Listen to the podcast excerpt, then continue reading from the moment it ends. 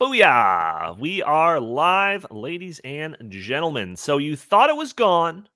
Perhaps you even relegated it to a back recesses of your brain. Maybe you even dismissed it as a distant memory of a simpler time in American history. Well, folks, it is back. Like Jason, Freddy Krueger, and Michael Myers before it, Alexandria Ocasio Cortez's Green New Deal has clawed its way back out of the grave and is once again threatening everyone and everything you hold dear. What is the significance of this move? Will the Green New Deal have stronger legs this time around? Is this just one last gasp attempt at driving this agenda down the throats of Americans? We're going to be talking about all this and more on episode 401 of the In the Tank podcast.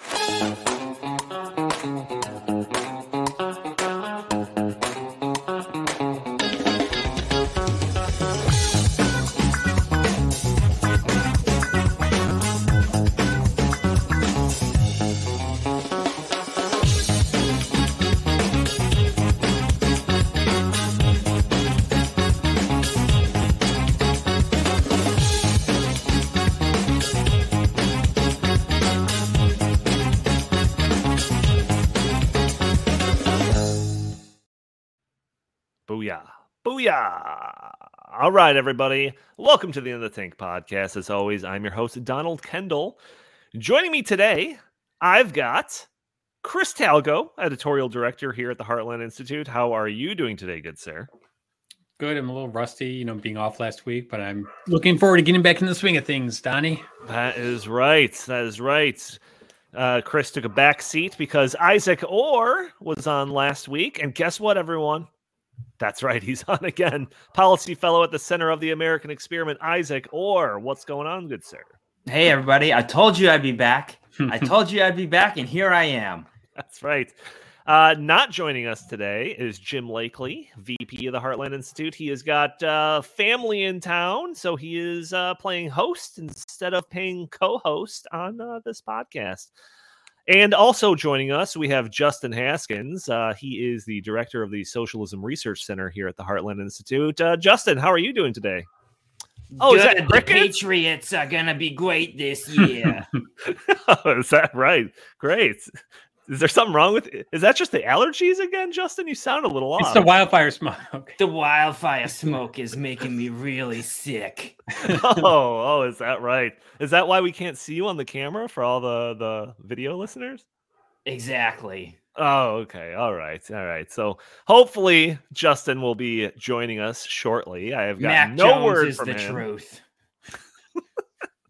for those audio only listeners that are very confused right now, uh, that are probably catching the show on a Friday, you can join us a day earlier on Thursdays at noon Central Time, where we are live streaming on Facebook and YouTube and Rumble and Twitter. And you can join the conversation, send us your comments and questions by in the live chat. Maybe we'll show your comments on the screen. Maybe we'll address your questions on the fly. And also, we do have that super chat functionality in case you want to guarantee that your comment or question will be right on the show. And it's a great way to support the show.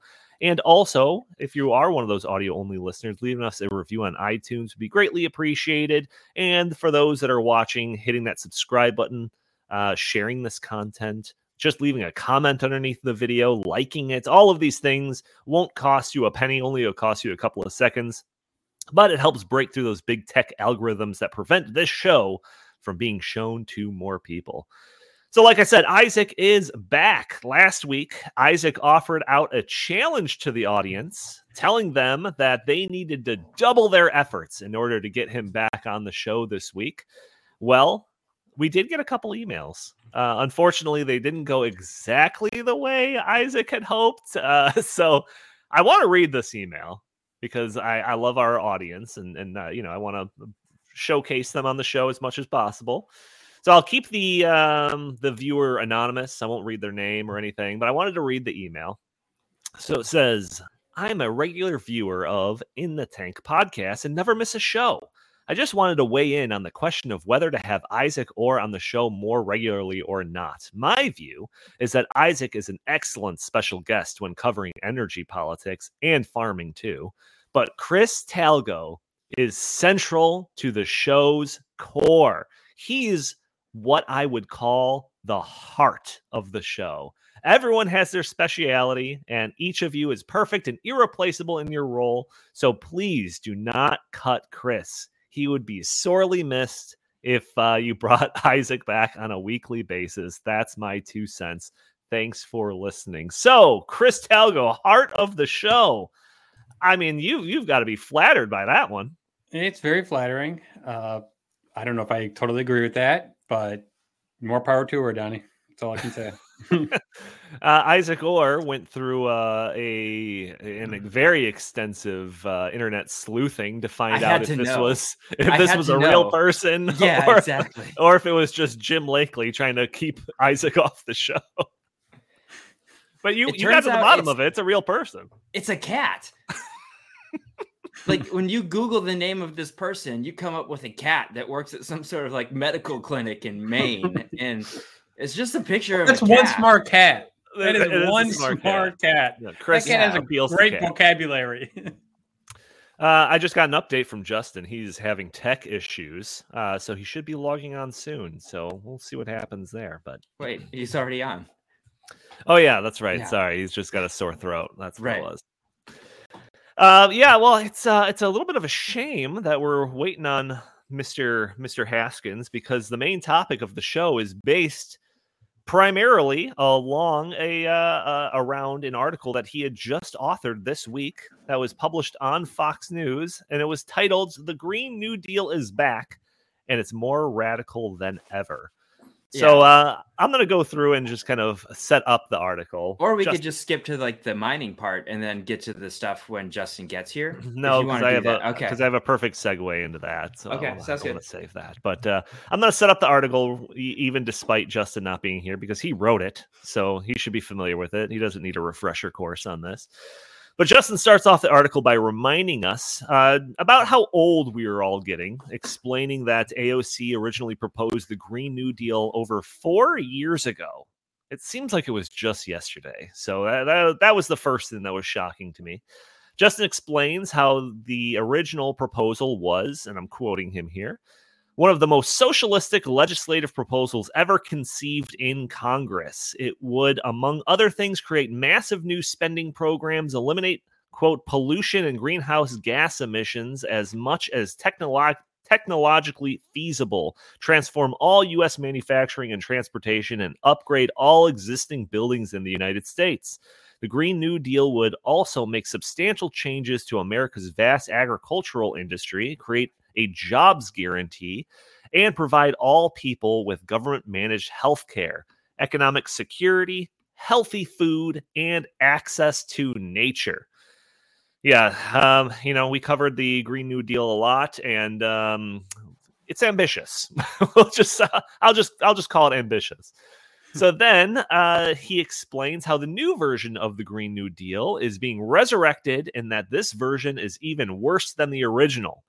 But before we get into that, I want to go back down memory lane in regards to the original Green New Deal. This is a simpler time in America, a time pre COVID, pre massive inflation, a time when America's greatest fears were, you know, what is Donald Trump going to say next on Twitter? And how much bat soup do you think I could eat in one sitting?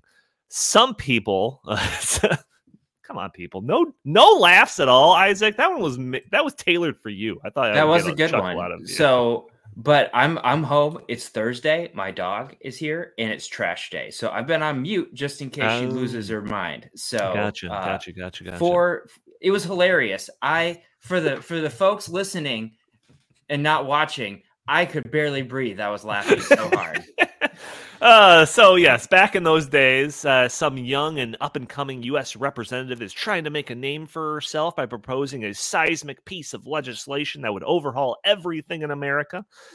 Like I read in Justin's article, the proposal would include 100% clean energy, transforming manufacturing and transportation in the country, federal jobs guarantee program, universal health care programs, retrofitting all homes to be energy efficient just a straight up list, wish list of leftist goals. And on the panel today, we have two people that uh, represented the two sides of the spectrum when it came to the critical response of this plan. On one side, we had Justin Haskins, who was one of the first people to write about this plan, exposing its lunacy and all of the socialist underpinnings of its goals. And on the other side, we had Isaac Orr, who laughed off the proposal and suggested that it was better to just ignore it. So, Isaac, considering Justin is still not here, uh, I want to start off with you. With the benefit of years of hindsight, what do you make of your strategy compared to Justin's in those early days of the Green New Deal? I mean, I was totally right because it hasn't gone anywhere. All Justin did was hyperventilate. So, oh, speak of the devil, here he is. Uh, so he didn't hear that because his uh, earphones aren't in yet. But um, no, I mean, it was definitely a much bigger deal than I thought it was. I thought it was so ridiculous that it wasn't worth wasting our time talking about. And clearly that's not true because I think one of the things that AOC and Senator Markey have been promoting is they've basically piecemealed the Green New Deal into legislation through Inflation Reduction Act and the so-called transportation bill, right? So um, you know they've they've done a lot of the bad things that they wanted to do they just weren't able to call it the green new deal and i'm sure justin can elaborate on that yeah so justin who is just now joining us are you there can we hear you is your voice yeah, destroyed yeah, by the the forest no. fires or whatever that are going on the you're sounding Coast? much better than you were earlier by the way thank you I'm always I'm always looking to improve. Um, no, look, the uh, forest fires are fine. I'm not I'm not anywhere near the forest fires. That's an East Coast okay. problem. I don't belong to the East Coast anymore, so it doesn't matter to me. I don't care. East Coast, okay. It's also a Canadian problem. So yeah, yeah.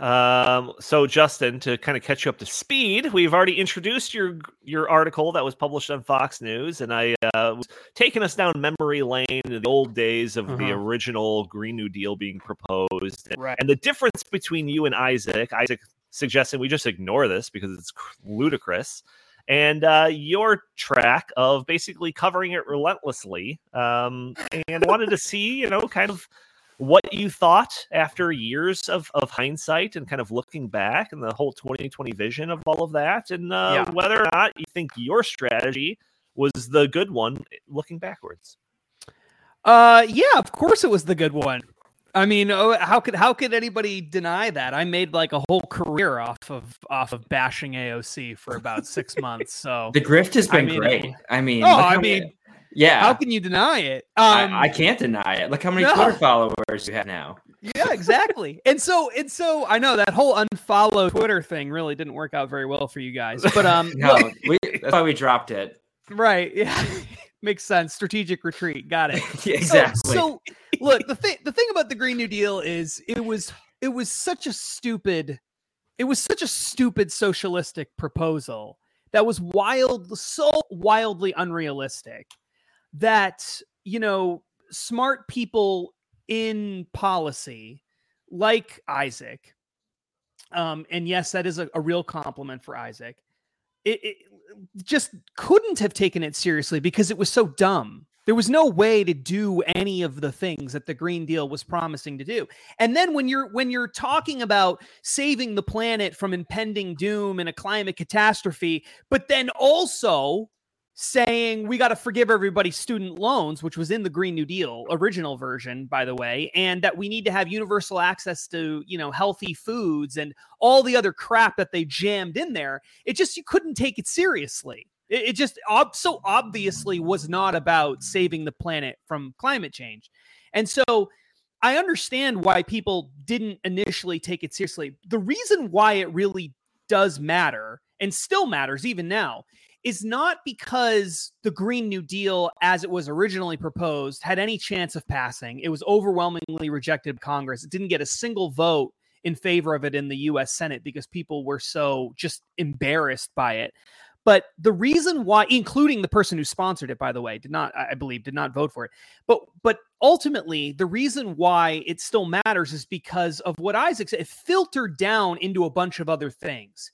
It was more of of a of a uh, an ideological campaign than it was a, a real policy campaign and that's why and it still reverberates within the democratic party mm-hmm. if if the democrat if you lined up uh, if if we were about to have another, like if Joe Biden dies tomorrow, not that that's possible, obviously, he's going to live forever. But Joe Biden were to die tomorrow, and we had to have to pick a new Democratic Party presidential candidate, and we had to have a new Democratic primary. All right, like the Republicans are going through a primary. If we had to do that with Democrats again, and we and they lined up all they all started flooding out of the woodworks right? And, and, it was time to line them all up and say where do you stand on the green new deal? I bet almost all of them would say they're in favor of it. Sure. I bet like 95% of them would say yep i'm in favor of it. Why? Because because it's about what it represents and and it's about how it's filtering into other policy. It's not really about the green new deal as a policy proposal itself. It's more about the the you know paying homage to the climate change gods. Like that's what this is all about and, and the green energy gods and making sure that you're on the right side of that bait and so it definitely matters because uh, not because we were fighting it as a serious policy proposal. The reason it matters is because we were waging an ideological fight and we're still in that ideological fight about about climate change and about socialism and about things like that. That was really what was going on. And it all just kind of occurred in this Green New Deal arena for a while. Mm-hmm. And now we've moved on to other arenas, but that's where it was happening. I so so Chris, what do you what do you I, I forget kind of what even your position at Heartland was like four and a half years ago when this was being proposed. What do you remember from that era? I remember when it was first proposed, a lot of people were mocking it. It's about cow flatulence and no more air travel and like all that kind of stuff. But, but Donnie, I have a slightly different take on, on the whole thing. I think it shows the difference between Republicans and Democrats. Democrats are just better at negotiating. They they shoot for the moon. They start with you know the highest possible figure unlike Republicans, like in the debt ceiling deal, Republicans start at a very low figure and actually work their way down from there. The, the Democrats are great negotiators because they ask for the you know the whole enchilada, and then if they only get a little piece of it, it's like, well, hey, it's better than nothing. So I think it's a very dangerous uh, to res- to resurrect it because what they're doing is they're putting it back in the minds of the people. And I think a lot of Americans see this stuff and go, yeah, that sounds good. Yeah, reparation sounds good. Yeah, universal housing sounds good. Yeah, universal healthcare sounds good.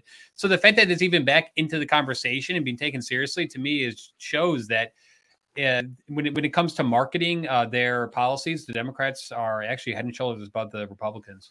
Yeah, no, that's uh, that is a that's a very good point. Justin and I had a conversation yesterday about the whole debt ceiling debate and just well, I won't even get into that. Maybe if we have time at the end. But uh, when in regards to the Green New Deal and back when it was originally proposed, I remember having conversations uh, very similar to what points Justin was making. That the plan was never really intended to be a realistic suggestion, and then it was more about just trying to shift the Overton window hard in a leftward direction. Right. And I remember the, I think it was the American Action Forum. Is that the one that like the yes. Okay, the American Action Forum, they did some serious damage to the Green New Deal with their study that suggested that the price tag of it was going to be in the vicinity of like 94 trillion dollars or something like that.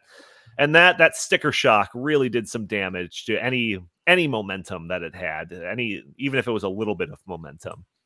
And I also recall a lot of hesitancy from even some of the most staunchly Democratic politicians uh, from supporting this plan. I think Nancy Pelosi even dismissed it very snarkily as like the green dream or something like that.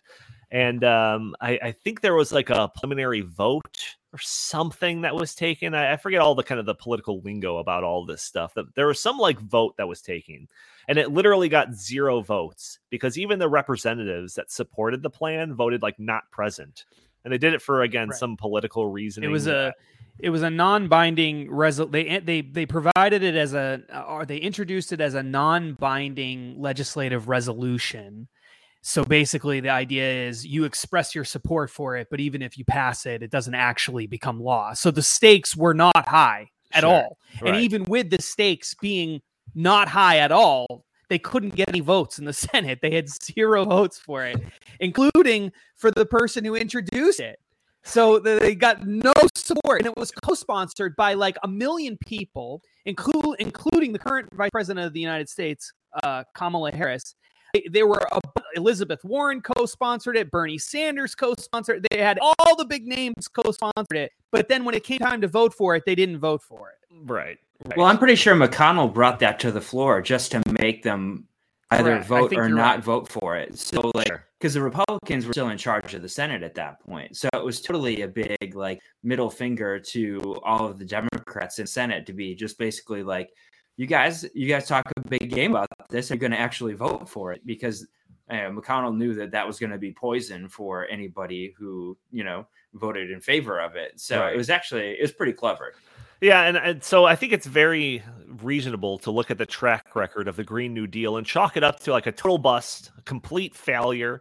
But I think the argument could be made, and I think some of you have already made it, that it did indeed the the Overton window a little bit. So Isaac, kind of looking back at the legacy of the Green New Deal, at least the first version of it, uh, how, how do you think how do you think history is going to treat that?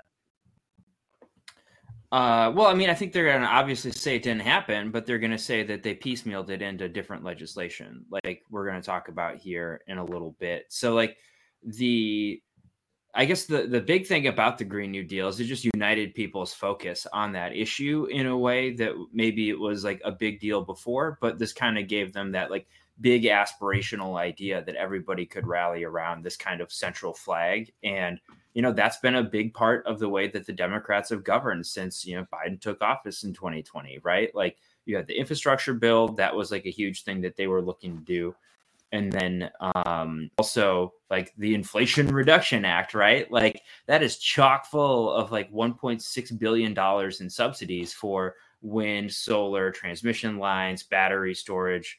Uh, and then you know Manchin uh, he says he designed it to have all of these like carve outs for like oh well if you're going to have electric vehicles like you have to source the battery materials in the united states. And then the administration interpreted it that like commercial vehicles wouldn't need it so they can all the commercial like hyundai and all these other places can still get the subsidies as long as they're not like a personal dealer so like uh, they've found ways to shoehorn it into, or at least many of the major tenets of it into other legislation. Right, right. Yeah, well, like the title of the podcast promises, the Green New Deal is back and perhaps worse than ever. So, Justin, what's the story here? So uh, the first big thing uh, is that they've reintroduced it. There, so they they brought it back in the House, um, and they reintroduced it in the Senate as well. Obviously, Republicans control the House, so there's no chance of it actually becoming law. There's no chance of it even passing as a resolution, um, and it probably won't even get some kind of committee hearing or something like that in the House, unless they decide to introduce it just purely so that they could drag up all these old arguments against it um, because they think that it's actually worse for Democrats for, for us to be having this conversation. But I, but I actually don't think they're even going to give it any time.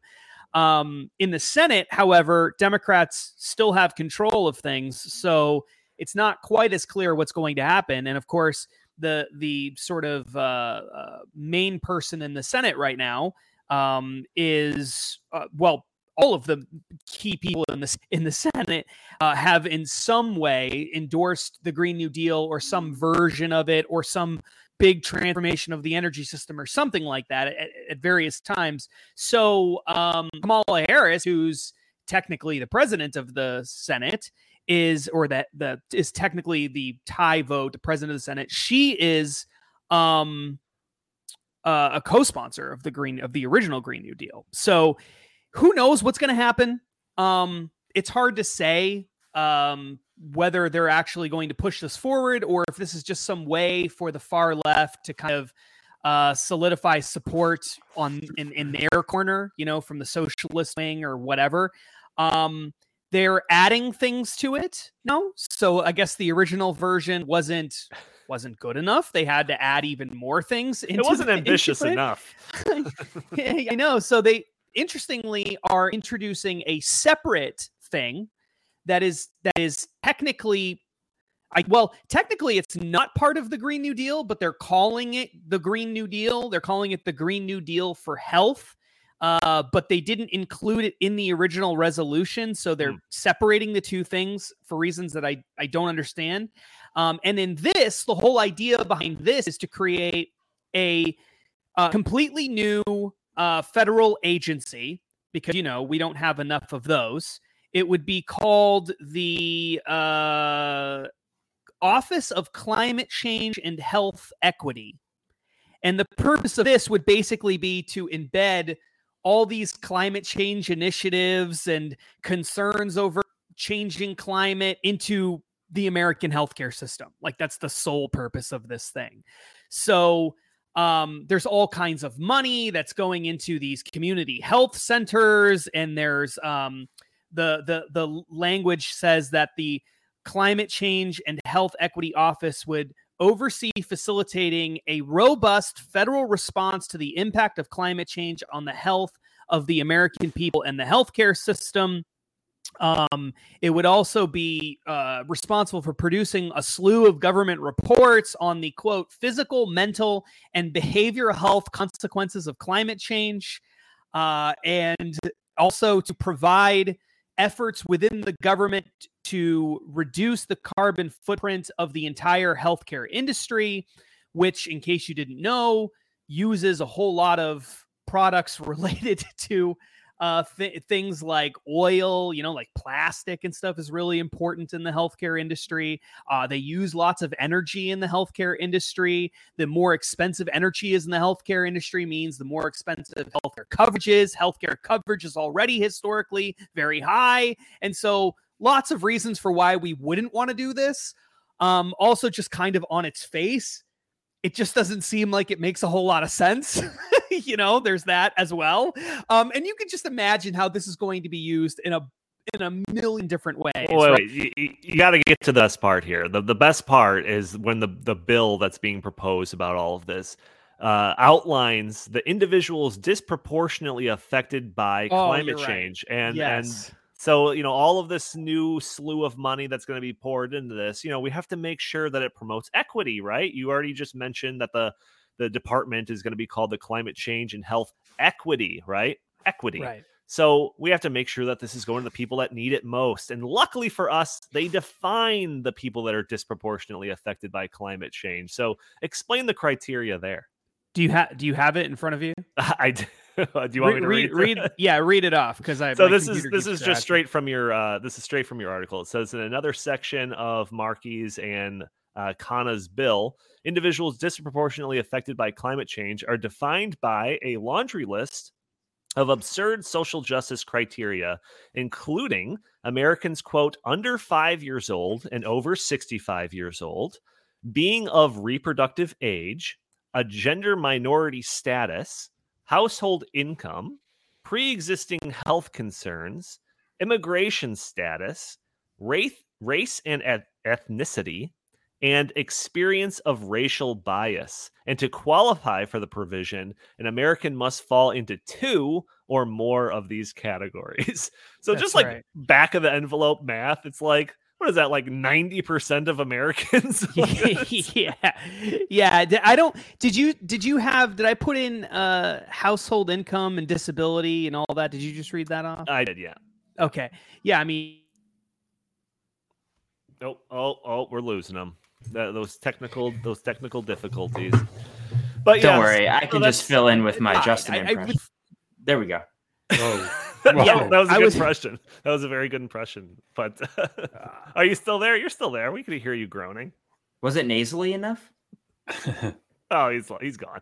So yeah, if you didn't think that the original Green New Deal was progressive enough or uh, encouraged all these social justice causes, well, now the Green New Deal with uh, the uh, addendum here that includes the Green New Deal for health, uh, it's even more progressive and more aiming for social justice than ever. So, Chris, what do you think about this new development? I mean, the Green New Deal 2.0.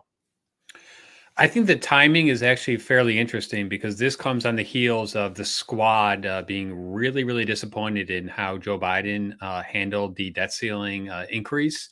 Uh, I am not as, as, a you know libertarian conservative. I actually thought that the deal wasn't that great, but the uh, the squad thought that the deal was you know an abomination because it uh, included uh, some work you know work requirements and it also leveled off spending. So to me, this is just another way to get you know Joe Biden uh, back into the you know big government, you know, like put put the squad back front and center and kind of you know nudge you know the Biden administration to say, hey, this is what you ran on. You said you would do this stuff. Remember in the uh, the Sanders uh, Biden uh, unity or unity uh, recommendations, all this stuff was in there. So I think that there's a there's a little bit of a um, schism within the Democratic Party right now uh, where and I think you know politics always play a role and elections always play a role. And here we are now, kind of on the cusp of 2024, and Biden's trying to pivot a little bit toward the center, a la Bill Clinton. But I think that the squad is saying, no, no, no, we're not going to let you do that. And this is a, just another way to say, hey, you know, we are the backbone of the Democratic Party. We might be like, you know, the the vocal minority, but we have a lot of pull. And I think that they're putting this back on the plate to kind of just put this back front and center so that it is being discussed by the mainstream media. And it also, I think, works well for them that this is happening during this whole you know Canada wildfire thing because obviously we don't we know that th- that has nothing to do with climate change but I saw AOC I saw Chuck Schumer and I've seen a bunch of people on the usual suspects CNN and MSNBC saying that it's like the, the the timing was portentous and look as soon as we put the green new deal 2.0 back up here our you know skies are being ravaged by Canadian wildfires. So they're you know once again. So it's their fault. no, well, once again, as I said earlier, they're very good at marketing and they're very good at you know playing on people's emotions. So to them, this is I think a, like a, a they have a two goals here. Once again, to kind of pull Biden back, you know, toward their big government direction that they think that he's abandoned, you know, with the uh, debt ceiling negotiation and all that other stuff, and also just because they think that you know what the American people are you know going to uh, be in favor of this because in general they they think that the American people uh, are dumb enough to buy their you know their climate change arguments. And Donnie, just one other quick thing. Um, I think that th- they're also paving the, the way by introducing this now because if there is another big economic meltdown, I think they'll say, look, we've got this huge economic you know package teed up and ready to go and it has everything that you know the liberal wish list of the past you know century everything from you know government uh, health care to universal basic income to all the stuff that they have been wanting to pass for so long.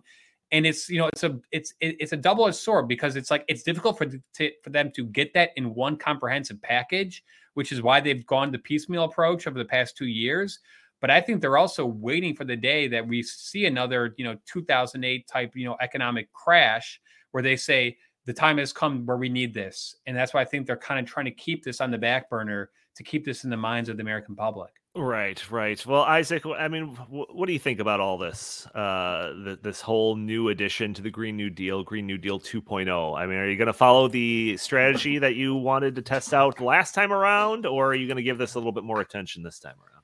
Uh, I think Chris is absolutely right when he's talking about why they're doing it now um, and the, kind of their motivation behind it. So um, I don't know. I don't know anything about healthcare. I imagine that like yeah, they're going to try and push for what single payer is that the new it girl uh, Medicare for all for yeah. for and that was uh, the original healthcare. Green New Deal too. Yeah, yeah. So it was Medicare for all. That was the big buzzword for a while. Uh, I honestly, what is the big buzzword on the left right now? Like, what is their policy proposal? Because like basically ever since the Dobbs decision, all I've heard from them is that, right? Like that's kind of been their new like mantle. Oh, so, I'll tell you what their buzzword is. It's very simple. It's called extremist. Oh, sure. Any, anything Republican related is automatically extremist. Whether you want school choice, or obviously if you want, uh, you know, the fiscal sanity, you're an extremist. If you, you forgot you actually... to throw the MAGA in front of it, Chris. yeah, oh, ex- yeah, you got it. It's a MAGA extremist, is how it's technically the term, I think. um. So yeah, Justin, uh, I'll give you final words on this, but I want to get to yeah. another thing that was given by AOC that uh, seems like a different approach to the Green New Deal. But I'll, I'll give you final words on your article. Yeah, I, I think I think the bottom line is um, what the, the, the left, the far left, the socialist wing of the party, I think is actually has been in, in, in trouble for a while now. Um, and what's really interesting is um, I, I think that them going back to the Green New Deal is maybe a sign that they're trying to drag up the things that initially gave them a lot of momentum and support to see if it will help kind of push them back into the limelight again and get them some more positive press and and all of that. And it doesn't seem like it's worked so far. Most people haven't paid any attention i probably have given them more media attention about the green new deal with one article than they've gotten from the entire rest of the press. Yeah. i mean did anybody even notice? You know nobody even cared. I- it was I- basically just me. Yeah, I was finding articles to kind of fill out this uh this my little Yeah. you know uh, p- page notes or whatever show notes, and I looked up Green New Deal, and yours is the only article that came. up. yeah i'm the only one that still cares i still care i still care Well, okay, I wish you- I wish they would send me, you know, l- let me in on the meetings. Like I'm the only one that actually gives a crap what you guys are doing over there. You've made more money off the Green New Deal than AOC has. Oh, I don't I know- don't know about yeah, I know that. about that, oh, let's yeah. not let's not get too crazy here. I've So- cashed in, but not AOC ca- type cash. So there was something else that popped up. It wasn't a news article, but there was something else that popped up when I looked up Green New Deal, and this was a thing that was released by uh, AOC's office, and it's a document that is titled uh, "Delivering a Green New Deal." So in previous episodes, we talked about the passage of the Infrastructure Investment and Mm. Jobs Act and the very poorly named Inflation Reduction Act, and how they had climate change policy stuff built into it, and and it wasn't you know really didn't get talked about that much uh, but now we have it straight from the horse's mouth uh, uh, sorry aoc i didn't mean it that way. Uh, aoc released a long document titled delivering a green new deal. It's 94 pages long. I think it's one page for every trillion of the original plan. And uh, the document outlines how in detail the green new deal can be carried out so, in the opening pages of the document, it reads The passage of the Infrastructure Investment and Jobs Act and Inflation Reduction Act provide an historic opportunity to deliver on the most significant climate and energy investments in our nation's history putting us on a path to take the climate to take on the climate crisis repair historic harms to low income and disadvantaged communities and create good union jobs. This guide lays out the goal of the green new deal and compiles the resources from the white house and federal ag- agencies to give cities states tribes nonprofits and individuals the tools they need to take full advantage of these new programs and create on the ground progress towards the Green New Deal. So, the rest of the paper outlines 11 goals of the environmental aspects of the Green New Deal and how funds allocated by the In- Infrastructure Investment and Jobs Act and the In- Inflation Reduction Act could be used to fulfill those goals. So, some of those goals include expanding renewable energy, building renewable energy efficient power grids, upgrading existing buildings for energy efficiency, building sustainable food systems, transforming transportation system, et cetera, et cetera. So each one of these lists the amount of funds made available through the pieces of legislation, usually in the tens of billions of dollars, and then lists the parties that are eligible to apply for these funds and what bureaucratic hurdles they have to leap through to get their hands on some of that freshly printed money. So all of this just seems so I don't know. It, it it's just like a complex web just uh, of government just prone for waste and abuse to be exploited by the most politically connected people. And it all gets an enthusiastic green light because it has the justification of environment spray painted on the front of it. So, Isaac, I don't know. Am I being too cynical about this? You could never be too cynical about this, Donnie. Like this is ladling. This is exactly what Democrats are really good at. They're really good at using the gears of government to reward their friends and punish their enemies, right? Like that's essentially all it is. It's incredibly transactional. So, like when you look at who's getting all the tax credits, like, oh, those people just happen to donate to Democrats at Right. a much higher level than uh, they do Republicans. So, like once you see the world through that prism like you're able to kind of just understand everything that's happened here right? Like joe manchin got his so he gets the mountain valley pipeline. He gets uh, carbon capture and sequestration stuff for you know coal facilities in west virginia. Okay cool. So as long as you're just kind of ladling the slop into everybody's bucket except the republicans then you know they got what they wanted and that's what we see in this this document Yeah, I just look. Uh, I was just like scrolling through this, and it's like 94 pages. It's like made to not be looked at, essentially. But and it's just like, oh, goal number eight. So Andy's got this up on the screen: transforming transportation systems. Total funding 86.8 billion dollars. And if you scroll down, it'll like outline the the jurisdictions or people or tribes that are like uh, you know have uh, uh that are eligible to eligible recipients of these funds and the different like departments and waivers and things you have to fill out to be able to get your hands on some of this money and I was like 5 pages scrolling into this before I just got like like this is government right here like this is your nasty web of bureaucracy and you have to make sure that you're going through these little processes and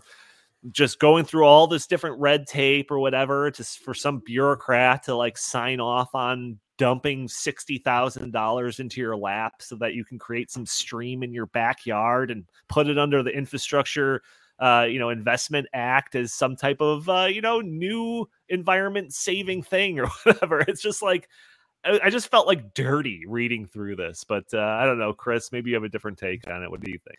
Well, I'm going to go back to FDR's New Deal because obviously they're trying to harken back to FDR's New Deal, and FDR's New Deal came after the Great Depression, and it, it was the biggest expansion of government services and government programs in U.S. history. Be it Social Security, and we had a whole bunch of other wealth redistribution programs that were created, you know, in the uh, New Deal era.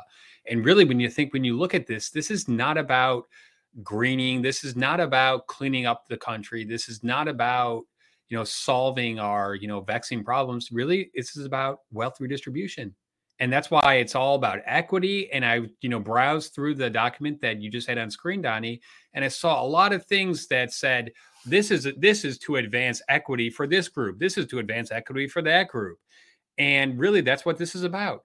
This is about government, you know, picking winners and losers and and doing a one almost a 100 trillion dollar if they really had you know every single uh, p- part of this come to fruition wealth redistribution. And it would it would transform america beyond anything you would even remotely recognize as of right now. And the green stuff is just one part of this but i'm just going to keep harkening back to they are all about Medicare for all. They're all about a UBI. They're all about payments for homelessness. There is so much stuff that have nothing to do at all with climate change. Absolutely nothing. And that's what this is really about. Yeah, this I, is about socialism. This is about wealth redistribution.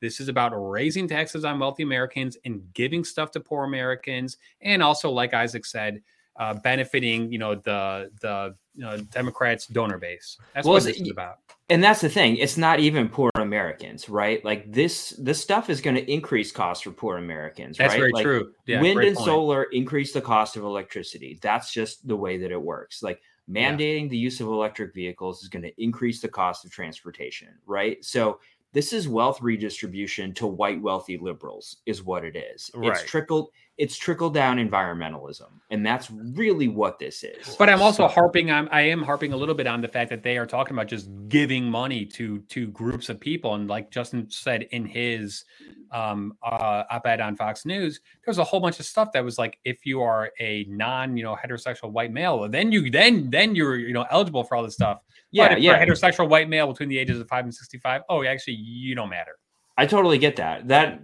that list was basically everyone gets money except the people on this podcast today. right, right. Um, so it's like bleed I don't that know. demographic I'm, dry. right. I'm of reproduction age, so I don't know. Yeah, but, but that's only that's the only one you count. Good point. Right? Good point. Like you have to have two. I, I, you gotta I, have two. two I identify boxes. as over 65. I think that should be good enough. Yeah, that'd um, be great. That way yeah, you can get some it, social security. Um, it's just um, it you know, it's just like anyone that wants to go out and defend like the Inflation Reduction Act, like the the idea that that was the intent was to try to reduce inflation is just absurd and like right. you know maybe before it could just be like us just being like i said like cynical about these things but it's like now we've got a 94 page document from aoc's office that directly ties that inflation reduction act right to all of these Green New Deal things. So it's like it's not us saying it; it's them saying it. So if you needed any other uh, evidence than than that, then I don't know what Well, that also demonstrates against. just how little they think of the American people, how how dumb they think they are. They think that we'll just look at a bill's title and say, "Oh, that sounds like a that sounds good." I mean, come Well, on, yeah, they- give, us, they think give us a little more credit than that, please. No, they they believe the basket of deplorables th- theory though. They literally think that. They think that like anyone who doesn't think like they are are just like unthinking not even like subhuman animals, right? Sure. Like that's basically the way that I feel they perceive us, right? Yeah, so so th- so the powers that be, they they seem to be all moving lockstep in this direction of more and more and more renewable energy and electric vehicles and all of this different stuff. And uh, well, all those things require a lot of rare earth materials. So we covered this concept in our previous episode. We talked about how this is going to make us more dependent on places like China, who are desperately trying to corner the global market for rare earth materials through their Belt and Road Initiative and everything like that. Well, you might say, uh, you know, we could just mine for some of those necessary materials right here in the good old USA, right? Right, Isaac? Can't we just mine in the United States for these materials? wrong, Donnie. We can't have nice things. yeah, so this uh this story comes from you. This is uh I, I've got a couple of links to this, but uh it looks like they were trying to open up. I forget, you know, you can give me the details on it, but uh, company was trying to open up a mine in Minnesota to to mine for nickel and copper, and uh, guess what? Government said, you know what? Uh, no. So explain what happened here. Yeah, so uh, this mine was previously owned by a company named Polymet, and that uh, Polymet merged with Teck American, which is like one of the largest uh, mining companies in Canada. So they have this new company called NewRange, just to give background to anybody who's familiar with it. But this was going to be the first copper nickel mine in the state of Minnesota. And that's important because Minnesota is home to the Duluth Complex, which is the world's largest undeveloped deposits of copper and nickel uh, anywhere, right? So uh, it has 95% of US nickel reserves. It has uh, more uh, cobalt than any other state, and it could be a major supplier of copper. And these are all the things that we are going to need if we are going to do the incredibly stupid things that this administration is trying to force us to do through regulations, through subsidies, all of this kind of Green New Deal stuff. And uh, essentially, what happened was uh, there are different permits that the government needs to give out. And this one was a clean water permit that's issued by the Army Corps of Engineers. And this had been granted to this mine in 2019 under the Trump administration. And as soon as the Biden administration got in, their EPA was telling the Army Corps, we think you should reconsider this permit. And, you know, the companies were actually pretty confident that they were going to still get it uh, because they thought that the rules were fair and this wasn't just a blatantly political process. Uh, but surprise, uh, the rules aren't fair and it's a blatantly political process. So uh, this permit got revoked from the Army Corps. So that essentially kills this mine that's been under environmental review since like 2005, right? So there's virtually zero way that you're going to get all of the metal and the materials that they want uh, produced within the United States on the timelines that they're saying that we have to be off of fossil fuels. Yeah, one of the articles that I was reading for this uh, when I was doing my prep for it was like the first like 12 paragraphs of this article were just like basically giving the impression that this is a great thing. This Yep. is a great environmental thing that we this this dirty company trying to open up this dirty mine was shut down by the government and how it's going to protect the downstream water sources of this tribe or something like that. And it wasn't until you got to like like paragraph 13 of this where it started talking about you know like how this could have some type of effect on like the materials being that would extracted from that so like i mean but that that's kind of part and parcel of all this kind of narrative that we talk about all the time where it's like you only look at one side of the ledger. Like if if you know a billion people uh you know, are gonna are gonna go cold in the winters or uh you know too hot in the summers or whatever because we can't get all the rare earth materials needed to produce all of these things that are supposed to be powering our modern economy um you know okay we're not going to pay attention to that we just got to make sure this like this stream might not potentially be you know p- polluted or something like that like is that just the thinking that goes on when these people see these permits and they're just like ah no let's strike that is that what's going on isaac I, I, I think just real quick, Isaac. Uh, I think that it's also because they don't believe in cost benefit analyses, and I think that the pandemic showed that they don't believe in cost benefit analyses. So, oh yeah, right. Yeah. Yeah, yeah. Well, that would that would require you to like have the critical thinking ability to extrapolate the potential negatives of a situation rather than just like hit the dopamine button of like if yeah. you don't if you don't wear the mask, you're killing grandma. And right. like, of course, I don't think that uh, you know there are some people who are still somehow uh, liberals who support mining in Minnesota uh, those people need to you know check their assumptions that you know their party actually gives a crap about the science because they don't. Like the science it was never about the science right? Like whenever the left says that they care about the science is always just a blunt political like instrument used to like beat their opponents over the head in order to push for whatever crap that they wanted to push in the first place right, right? well you know what? You know what? We'll we'll get it we'll get it look at all these materials that would have gotten uh, you know mined at a probably a far more environmental you know protected way in minnesota. We'll get them from a place that's even more respectful of the environment and that's china right? Like yeah that, yeah or the democratic republic of the congo where yes. the central african copper belt is the largest source of cobalt and a huge source of copper right? Like Cobalt Red. That's a great book. I haven't finished it yet because it's kind of a slog. Uh, so I think I undermined the great book premise. In, yeah, a little uh, bit. Yeah, yeah. Uh, no, not, not, not to mention the slave labor that's being used to mine these, you know. Well, and that's it, right? You got a bunch of kids that are mining cobalt by hand, and some of them are being forcibly transported from other areas of the Congo to the Central African Copper Belt, right? Mm-hmm. And like you hear about kids that are like required to dig tunnels and the tunnels collapse and like the kids are paralyzed from the waist down or they don't make it out at, at, all right? So their parents are understanding like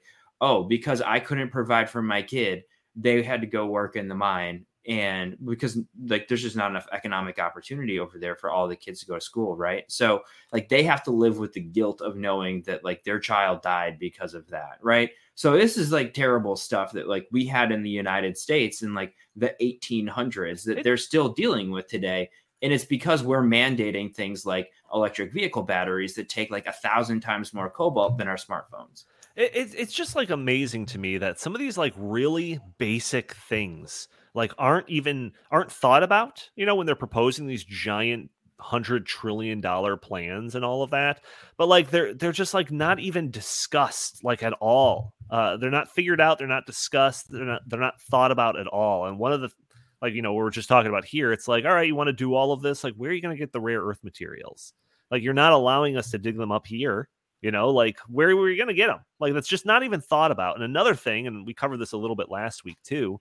And I have another article in the show notes that kind of talks about this, but it's just like, what do you do with all the waste? When these solar panels, you know, run out of, uh, of being efficient after like 10 years or they completely die out after like 20 years, like you can't just throw them in the garbage. They've got lead and cadmium and all this type of stuff that like you, you don't want it to just like break down and seep into the groundwater. There's the pollution there. So you can't just throw them in landfills. You have to do something with them. And nobody has figured out a, a, a solution to this.